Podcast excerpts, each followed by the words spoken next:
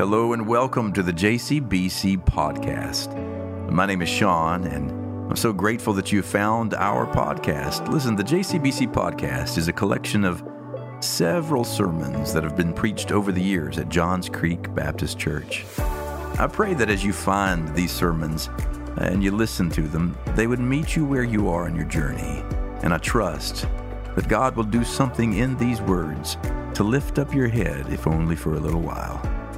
So go ahead and subscribe to us and follow along.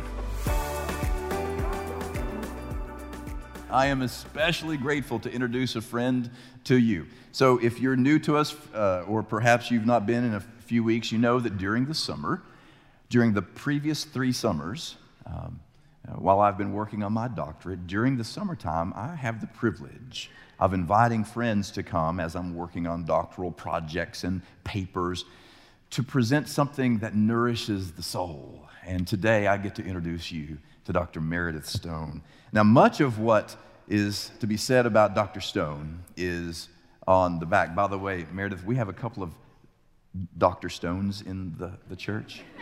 And, and uh, that might have scared them to see that they were preaching today. Doc, but, but, but it's Dr. Meredith Stone who will bring us a message. And, and here, here is a word uh, partly written on your, your order of worship. And then I want to add a, one or two more words. Dr. Meredith Stone serves as Director of Ministry Guidance and Instructor of Christian Ministry and Scripture on the faculty of Logsdon School of Theology at Hardin Simmons University. Her work includes teaching ministry and Bible courses and providing vocational counsel and placement services for ministry students and alumni. Dr. Stone received the Bachelor of Arts and, and Master of Arts in Religion uh, from Hardin Simmons University, and now follow this, completed her PhD in Biblical Interpretation from Brite Divinity School of Texas Christian University in December 2016.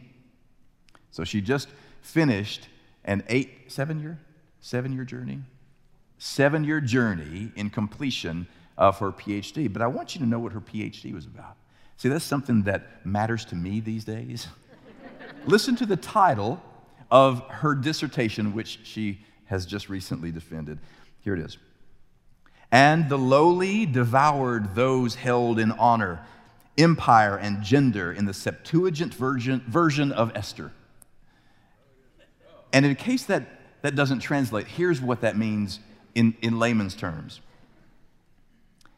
An imperial critical reading of the Septuagint version of Esther, which illuminates the structures of empire and the varied and complex negotiations with empire, uh, with specific attention to the performance of gender within the interplay of power. Somebody say, Amen. amen. Right? Or if that doesn't translate, here's what her dissertation was about Esther. You with me now? So we are, we are so truly honored to have um, Dr. Meredith and bringing her, Dr. Stone bringing her gifts and her calling to this pulpit today. Uh, she is an ordained minister and regularly preaches in churches as well as conferences and retreats. She also serves on the board of directors for the Baptist Standard, on the Baptist World Alliance Commission for Christian Ethics, and she is currently the interim pastor of emerging adults at First Baptist Church in Abilene. She and her husband, James, have two daughters, Hallie and Kinsey. Hallie, who's 13, and Kinsey, who is 9. Now, she didn't put this in her bio, and it's probably because she, she, she doesn't want to brag, but after I pulled it out of her, I said, Tell me something else about you.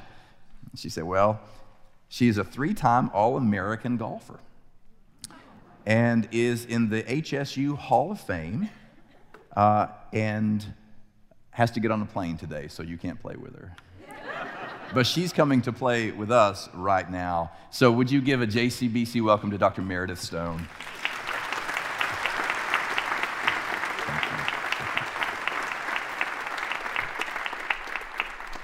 Well, good morning. It is a privilege to be with you this morning. Um, Sean and I are new friends. I'm grateful for the invitation and uh, thankful that we have mutual friends who introduced us. Though I did hear that maybe he, he's made a joke about my beloved school, calling us the hardened sinners. So we'll just have to see about this friendship. Yeah. Uh, my friend knows what we're talking about right there. Yeah. But I, I do. I teach ministry uh, and scripture at Hardin Simmons University. Uh, my PhD was mostly in Hebrew Bible or Old Testament, which my husband refers to as the other part of the Bible. Uh, people like to ask me, why the Old Testament? Why would you study the Old Testament? And I always tell them, it's the stories.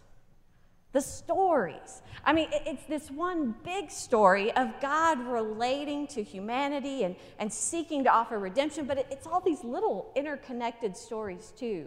And sometimes they're a little spicy, you know, stories of love and intrigue and and sometimes father in laws turned assassins, and sometimes we have talking snakes and donkeys. I mean, there are some stories in the Old Testament, and I just love stories. And I think maybe I've passed down my love of stories to my daughters. Uh, they love stories of any form, they love the stories that we tell about them when they were little, uh, but they also love books and TV and movies.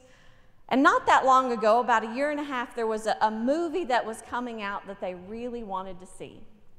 You might have heard of this movie. It was continuing a very popular galactic plot line. It was The Force Awakens, the, the last movie of the Star Wars series of movies. I know that the next one's coming out very soon.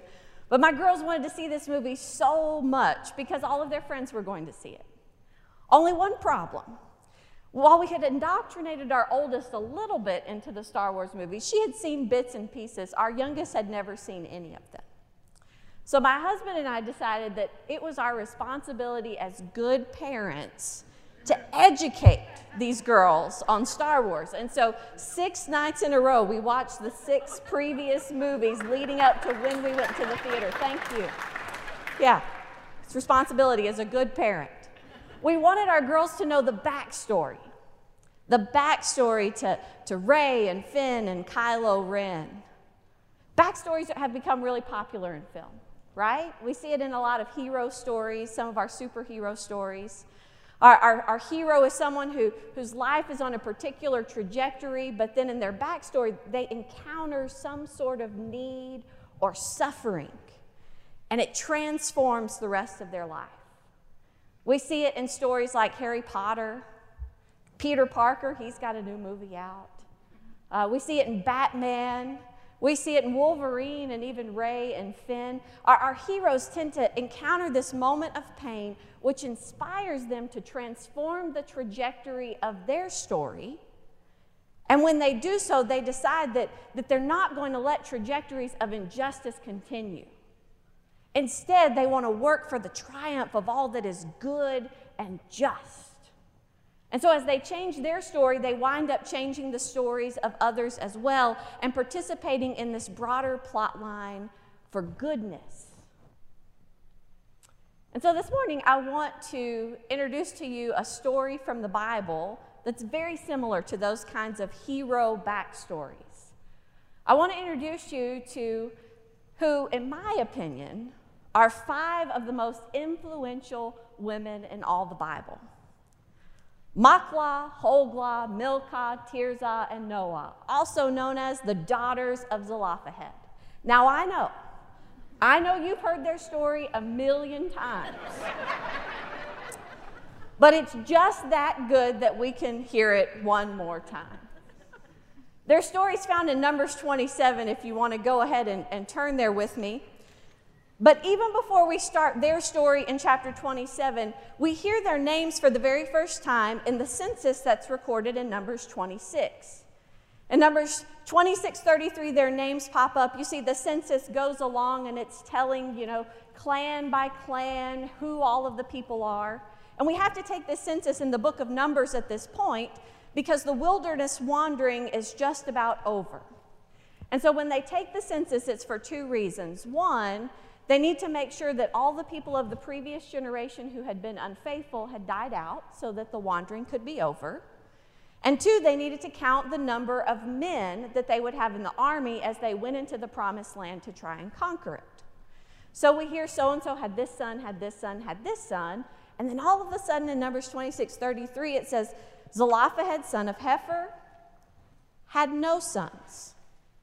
He had only daughters. Whose names were Machlah, Noah, Hoglah, Milcah, and Tirzah. Before we even read their story, just from seeing their names, we can probably imagine a few things about them.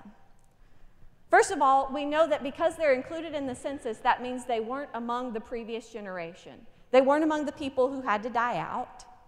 And so they were probably born in the wilderness. Their entire lives, they had lived this nomadic existence, which wasn't easy. They'd never had a settled home or a domesticated agricultural system to rely on. They were moving around from place to place. It was a tough life. And as tough as it was, I have to imagine that it was a little bit harder for the women. Because it was the women's responsibilities to pack the tents, it was the women's responsibility to make sure their families were fed. If there were ever any animals to ride on, the women probably weren't afforded that opportunity as the Israelites moved from place to place. And in the wilderness life, as in most depictions of ancient Israelite society, we know that the women had to rely on their men for security and protection and provision. Uh, you see, the, the, women's hope had to do with the fact that when they reached the promised land, the man with whom they were affiliated would receive an allotment of land, and then the women would be able to have that settled home that would provide the security that they longed for. And so when we meet these five women, the man who they are relying on is the man whose name they, they are told in relation to it's their father. We don't hear any of any husbands' names, and so we assume that they're not married. So before we read their story, we know two things about them. One, their lives were tough, so they were probably tough. And two, all of their hope was tied to their father. So beginning in Numbers 27, verse 1, it says, The daughters of Zelophehad, son of Hepher, son of Gilead, son of Machir, son of Manasseh, belonged to the clans of Manasseh, son of Joseph, and the names of the daughters were Machlah, Noah, Hoglah, Milcah, and Tirzah. They came forward and stood before Moses, Eleazar the priest, the leaders, and the whole assembly at the entrance to the tent of meeting. Okay, so our, our, our, heroes here, our heroines, are introduced in terms of their ancestry. We're reminded that their hope is tied to their father. And they go forward to the entrance of the tent of meeting. Now, the tent of meeting, when the Israelites were in the wilderness, it would be set up right in the center. So everybody was camped around it. And here these women go right up into the middle in front of their highest leaders and in front of everybody. The whole assembly. That's all the Israelites.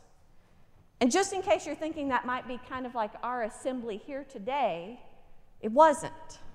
We hear the numbers for that previous in the census. We hear how many people there were 601,730 Israelite men plus 23,000 Israelites. So 624,730 men plus all of the women and children.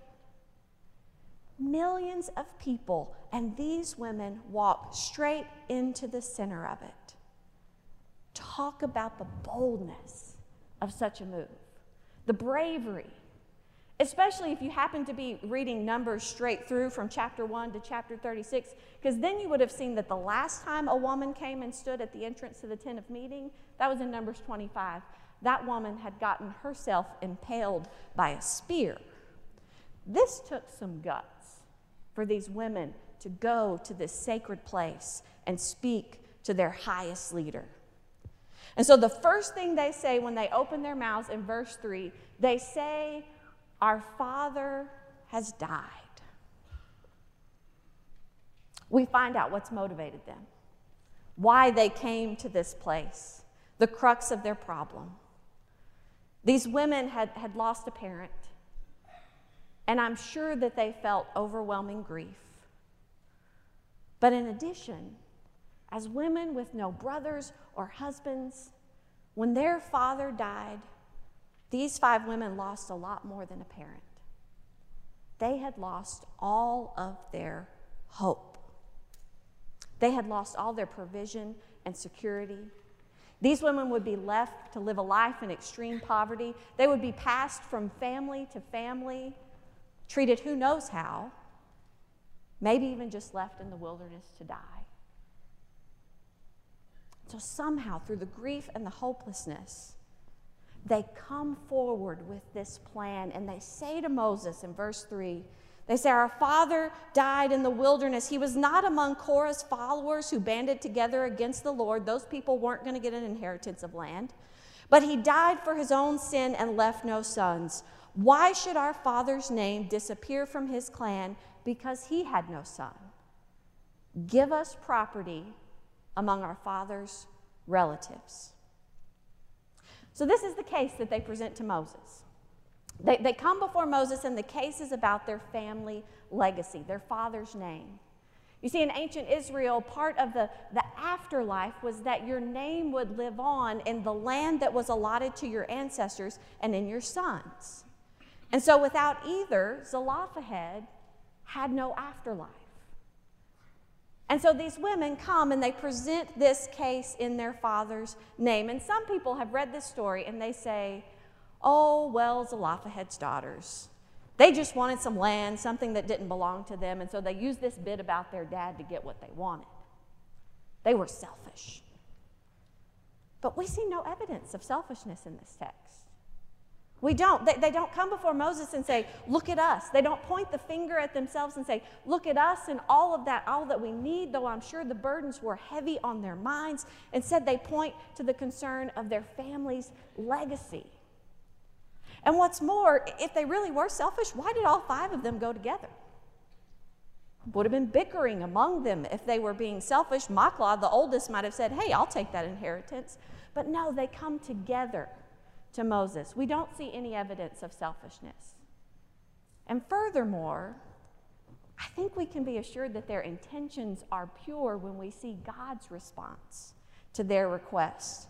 In verse 5, it says So Moses brought their case before the Lord, and the Lord said to him, What Zelophehad's daughters is saying is right. You must certainly give them property as an inheritance among their father's relatives and give their father's inheritance to them. God says they're right. They were right to come asking for this land. We should have provided for them. Moses, you need to take care of them. Moses, they are right. Do as they say. When their father died, the father of these five women, the trajectory of their story was set. They were destined for a life of poverty. They would have to pray that they might get married, or else they might just be left to die. But these women, instead of accepting that trajectory of their story, said, No, we're going to do something to change it. And in that moment, their story is forever changed. But here's the greatest part it's not just their story that gets changed. God doesn't stop and just says Zelophehad's daughters, what they're saying is right. God keeps going. God tells Moses, verse 8, say to the Israelites, if a man dies and leaves no son, give his inheritance to his daughter. If he has no daughter, give it to his brothers. If he has no brothers, give it to his father's brothers. If his father had no brothers, give his inheritance to the nearest relative in his clan that he may possess it. This God says, is to have the force of law for the Israelites as the Lord commanded Moses. A new law is put into place so that this type of suffering and injustice and need will never occur again. When Zelophehad's daughters changed their story, they changed the story of others as well. Surely this had happened before. Surely some other man had died leaving no sons but only daughters. But no one thought to say anything. No one thought to come before Moses and present this case. They were content to let a trajectory of need and hurt and injustice continue. But these five women identified the need and they did something about it. They changed the story. They transformed the trajectory not only for themselves, but for others. They become a backstory for the triumph of all that is good, a backstory for the triumph of God's mercy and redemption. Today, I think if we would look around us, we would probably see situations very similar to that of these five women. People who seem destined for pain, who live in hurt and suffering, people whose hopelessness is too great to overcome. Or maybe, like our five heroines, the, the need and the hurt we see in our world is not that of someone else, but it's our own. A, a trajectory of our own lives that is in desperate need of transformation. So I think the question for us is can we become like Maklah, Hogla, Milcah, Tirzah, and Noah? Can we change the stories? Can we identify trajectories of, of need and hurt and suffering around us and do something in order that those stories might be transformed to become backstories for the triumph of God's mercy and redemption? Can we become daughters of Zelophehad? Until her death just a couple of years ago, Maya Angelou was an author and a poet, a civil rights activist. She was a woman who had known a lot of hurt in her early life. According to her own autobiographies and what others have said about her, the abuse she suffered as a child was defining for her. But it wasn't defining in that she let it be the thing that continued her trajectory. She did not accept a trajectory of difficulty for her life. Instead, it was defining because she decided to change that trajectory for others. In her poem, Still I Rise, Maya Angelou writes this You may write me down in history with your bitter, twisted lies. You may tread me in the very dirt, but still, like dust, I'll rise. Out of the huts of history's shame, I rise up from a past that's rooted in pain. I rise, I'm a black ocean leaping and wide, welling and swelling, I bear in the tide, leaving behind nights of terror and fear. I rise into a daybreak that's wondrously clear. I rise, bringing the gifts that my ancestors gave. I am the dream and the hope of the slave. I rise, I rise, I rise. Maya Angelou refused to accept trajectories of need and hurt in this world. She refused to let her own hurt hold her down, but instead she let her encounter with it inspire her to rise. And she, in turn, would inspire others so that their stories might change, and she would work tirelessly in order that need might be eradicated. Maya Angelou became a backstory for the triumph of God's mercy and redemption. Maya Angelou is a daughter of Zelophehad.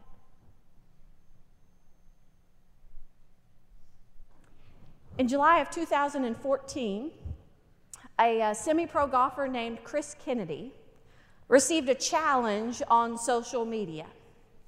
Now, at the time, this challenge was, was relatively unknown, but a friend of his uh, among his, his golfer community challenged him to take a bucket of ice cold water and dump it on his head and or to give $100 to the charity of the challenger's choice. Now, Chris Kennedy decided he would participate in this, and so he, he made a video of himself dumping the bucket of ice cold water on his head. And when it was his turn to challenge someone, he challenged his cousin, Jeanette Senerchia. And the name of the charity that he named was the ALS Association. You see, a few months earlier, Jeanette's husband had been diagnosed with ALS, and so Chris had had an encounter with the need associated with this incurable disease.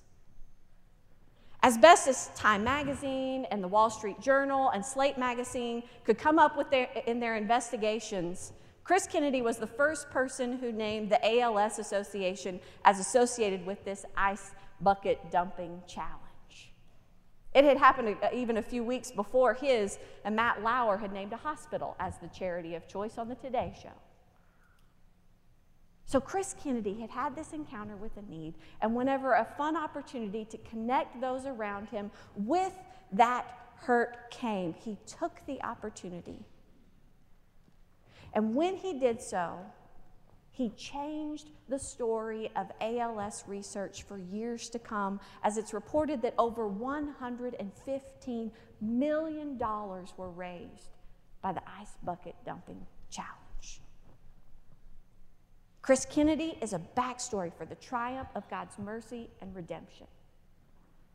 Chris Kennedy is a daughter of Zelophehad. Over 2,000 years ago, someone came into the world, Yeshua ben Yosef ben Elohim, Jesus, son of Joseph, son of God.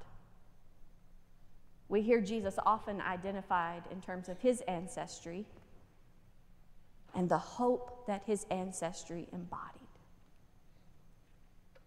And though human and divine, Jesus entered our storyline and willingly encountered hurt and pain and injustice and great suffering. And because he did, the trajectories were changed. The story changed into this grand and marvelous plotline for God's grace and goodness and salvation offered to all people.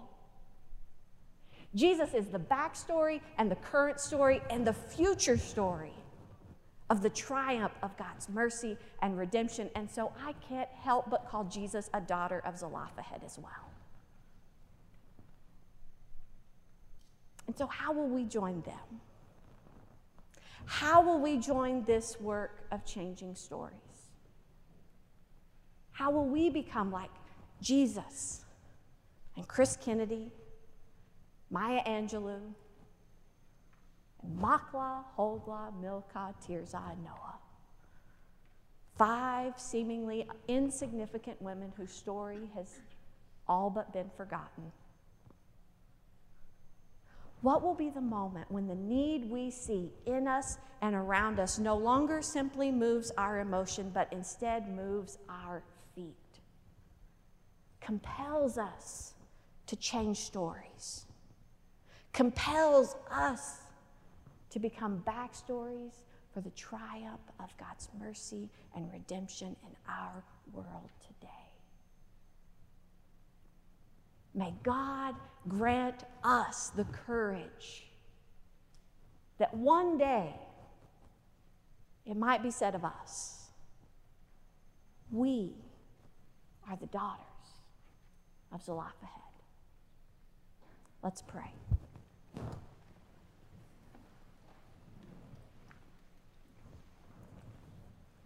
God of everything that is good, we come to you as people whose lives don't always seem good. We come to you with, with our own hurts and needs. And God, we see the need around us. So we ask that you would, you would give us the, the boldness, God, the boldness to step into the center of it and be the kind of people that change stories. To be the kind of people that are able to help see your mercy come to pass in this world. Thank you for modeling that for us. Thank you for being the ultimate story. In Jesus' name we pray. Amen.